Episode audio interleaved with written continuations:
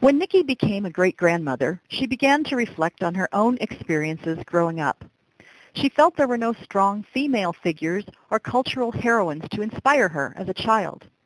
As she searched for inspirational role models for her biracial great-grandchild, Nikki saw a lack of positive African-American heroes and cultural icons.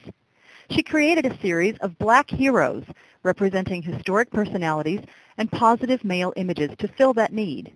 You may recognize these three famous athletes as Tiger Woods, Michael Jordan, and Tony Gwynn, retired from the San Diego Padres.